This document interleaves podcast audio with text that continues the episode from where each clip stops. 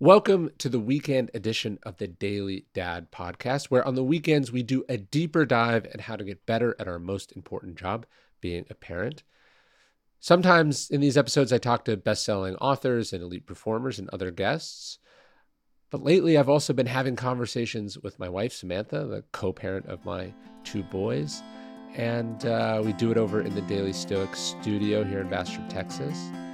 And she and I talk about things that we're working on as parents, things that we're working on as people, and how we are supporting each other, challenging each other, and uh, like I said, trying to get better at what we do. Guest or not, I hope you hear some ideas here that will help make you a better parent. I was better for having the conversation. I hope you enjoy. Hey, it's Ryan Holiday. Welcome to another weekend episode of the Daily Dad podcast. I uh, I had a talk in Dallas last weekend, and uh, I had to get there at like eleven forty five, so I had to leave here at like I don't know, like eight thirty. So it meant I could help my kids get ready, drive with my wife into town, grab my car from the bookstore I could pop into their basketball game, which was like 8 a.m. I could get like 20 minutes of that before I headed out. So I was really glad I got to do that. I didn't have to miss the whole thing, uh, which I thought uh, was going to be the reality of, of being away for work this weekend. But I, I get in there, I'm sitting, and um, I notice I notice the scoreboard's not on, and I asked my wife, I was like, "Hey, what's what's with the scoreboard?" She was like, "Crazy, huh? After last week's game, the whole league's not keeping score anymore." And I immediately knew what she was talking about because I'd been at that whole game and it was awful. Like, so my oldest is seven, so he plays uh, in in a, a, league for seven year olds. My my youngest is four. They don't keep score in the four year olds at all, but they did for the older kids. But it's still basic enough. Like dribbling is not mandated. You're there. It's encouraged but not mandated, and uh, the hoop is lowered, and then each of the kids wears like a wristband and uh, on the other team they wear a matching wristband and so you know who to guard. Like that's the level of basketball we're dealing with. But they do keep score and the kids do score. And a kid shot a three pointer the other day which is pretty impressive. You know the, the levels certainly vary and so does the height. Like my son is not great but he's tall. Uh, other kids are short but stocky and strong and good. The whole gambit of of talent let's say or or even focus. Like my son could be good. I just don't think he loves it that much. But anyways the other team and the other coach in the game before started to get really upset and they're kind of jawing on the sideline and like could you could you know you can't totally tell what's always happening but you could see the exasper, uh, exasperation. And it turns out watching it and I sort of go over to listen the other coach is accusing our coach of subbing in players to get mismatches right? So instead of just being like okay you're red you're red you're blue you're blue whatever um, that he's he's calling timeouts and subbing kids in and out to create mismatches like our best player versus their worst player, our tall player versus their short player. Of course, it's not what he's doing at all. I mean, he's just trying to let all the kids play. There are very varied abilities.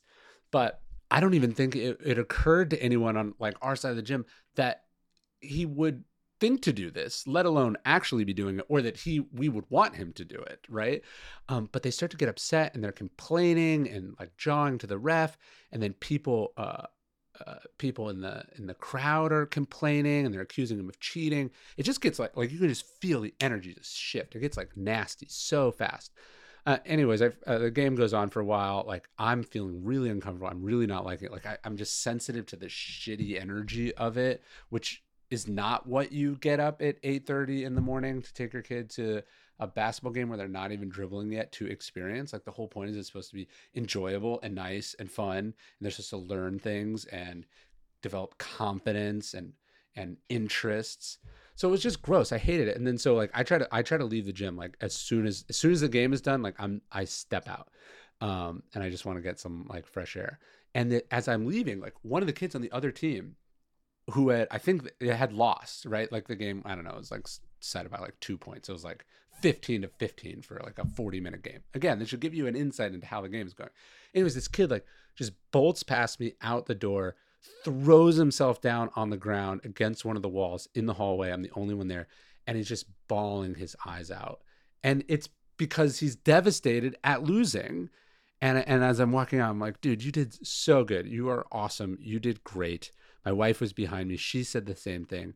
And of course, this was the kid of one of the parents who was stirring all this up, right? Causing, uh, generating this stress, creating this conflict, creating stakes when there weren't no stakes.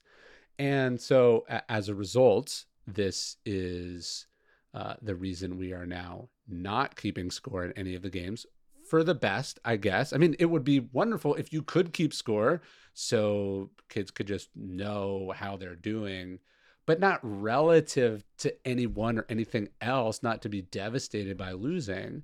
Um, but it's like this is why we can't have nice things, right? And it made me think. Uh, there's this great book I've had Rich on the podcast before. He wrote this great book called Pee Wees, which I'll, link to as we carry it at the painted porch. But he has the his kid played really competitive hockey. He was older, but really good at hockey.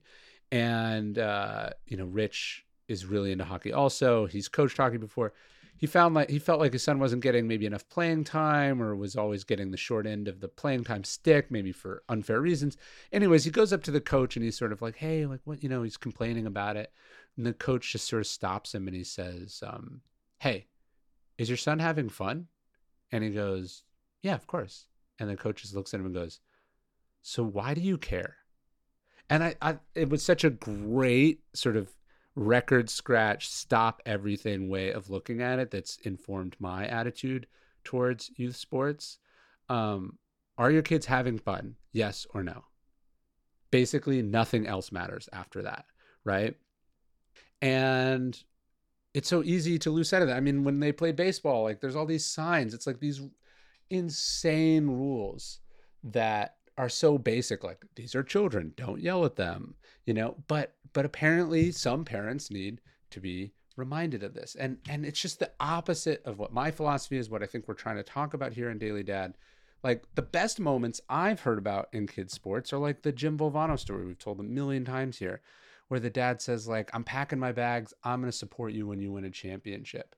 He's not saying you suck because you lost this week or you're not working hard enough um, we tell a story about a professional basketball player and his son in the Daily Dad book about how basically his dad made him hate the game of basketball, even though he was really, really good at it.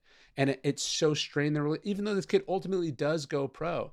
I'd argue like his dad yelling at him had so little to do with it and probably got closer to preventing those dreams from happening um, because the kid would have burned out. The kid would have not wanted to do it anymore. The kid would have not tried as hard. There would have been a, a way for the, the kid to sort of stick it to his dad or defy his dad because he knew that it was more important to his dad than his own health and happiness. There's another amazing book, uh, which I love, called What Makes Maddie Run, uh, about this tragic case of this amazing cross country athlete who commits suicide in a gruesome, tragic way it's written by Kate Fagan, who I've also interviewed, and and you just see the strain and the tension and the pressure on kids, not just from parents, but from social media, from coaches, from school. And you don't you don't want to put your kid through that, especially when they're not even old enough to figure dribbling out. So I I hated experiencing this, but I also liked the corrective measure. I liked seeing the the league go, hey, we're not going to do that. That's not how this is going to be. Um, and you know, I thought my kids' coach handled it really well. Um, and it's just a reminder. Sometimes you see in other parents, uh, you don't like seeing the behavior, but that's the point. It reminds you of what you don't want to be, of what you can't do, of the standards you got to hold yourself to. Like I've never seen someone yelling at their kids, uh, getting upset with their kids, and gone, uh, "I need to do more of that." Right. And so it's a reminder that you're not that different than them. You're not better than them. You're not superior to them but they are providing a mirror or an alternative version of what you could be and what you almost certainly do not want to be. And I saw that there at this game, and it was just a reminder of these two lessons and these two ideas. If you haven't read Pee Wee's and you have kids who are playing sports, particularly competitive sports, absolutely read uh, Rich Cohen's book. And then if you've got an older kid who's a great athlete, who's who's playing at the elite level in high school or college, definitely definitely read uh, Kate Fagan's What Made Maddie Run. And I've given it to so many different college coaches that I know because I think it's a really important book and a, a, certainly a cautionary tale and a, and, a, and a preventative thing that I think all parents with kids in that position should read. But the real thing is we shouldn't be putting kids in this position and is what I'm not I'm trying not to do and I hope you do and think the same. That's today's episode. I gotta run. Actually, I'm gonna try to squeeze a workout in before I go to a little writers group I'm in tonight. But in the meantime, I just wanted to riff on that. I appreciate everyone listening. It means a lot. Daily Dad's like my favorite thing to do, and uh, I wish this podcast was bigger. But I'm I'm happy to have you listening and uh, give me a chance to uh, to riff on this stuff. Talk to y'all soon.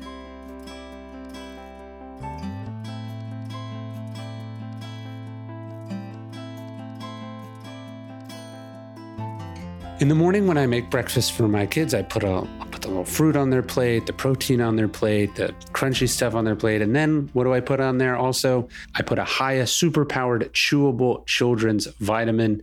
It's pediatrician approved. They like it, and it fills common gaps in modern children's diets to provide the full body nourishment our kids need with a yummy taste they love. The sad reality is a lot of kids' vitamins are filled with sugar and unhealthy chemicals and other gummy junk that your kids shouldn't eat, especially under the guise of something that's supposed to be healthy. Hiya is made with zero sugar and zero gummy junk. Hiya tastes great and it's perfect for picky eaters. It's designed for kids of all ages and sent straight to your door so parents have one less thing to worry about. They, they come in the packets each month. You put it in this cool glass bottle. And we've worked out a special deal with Hiya for their best selling children's vitamin. Receive 50% off your first order. To claim this deal, you must go to hiyahealth.com slash dailydad. It's not available available on the regular website. So you have to go to H I Y A H E A L T H dot com slash daily dad, hiyahealth.com slash daily dad, and get your kids the full body nourishment they need to grow into healthy adults.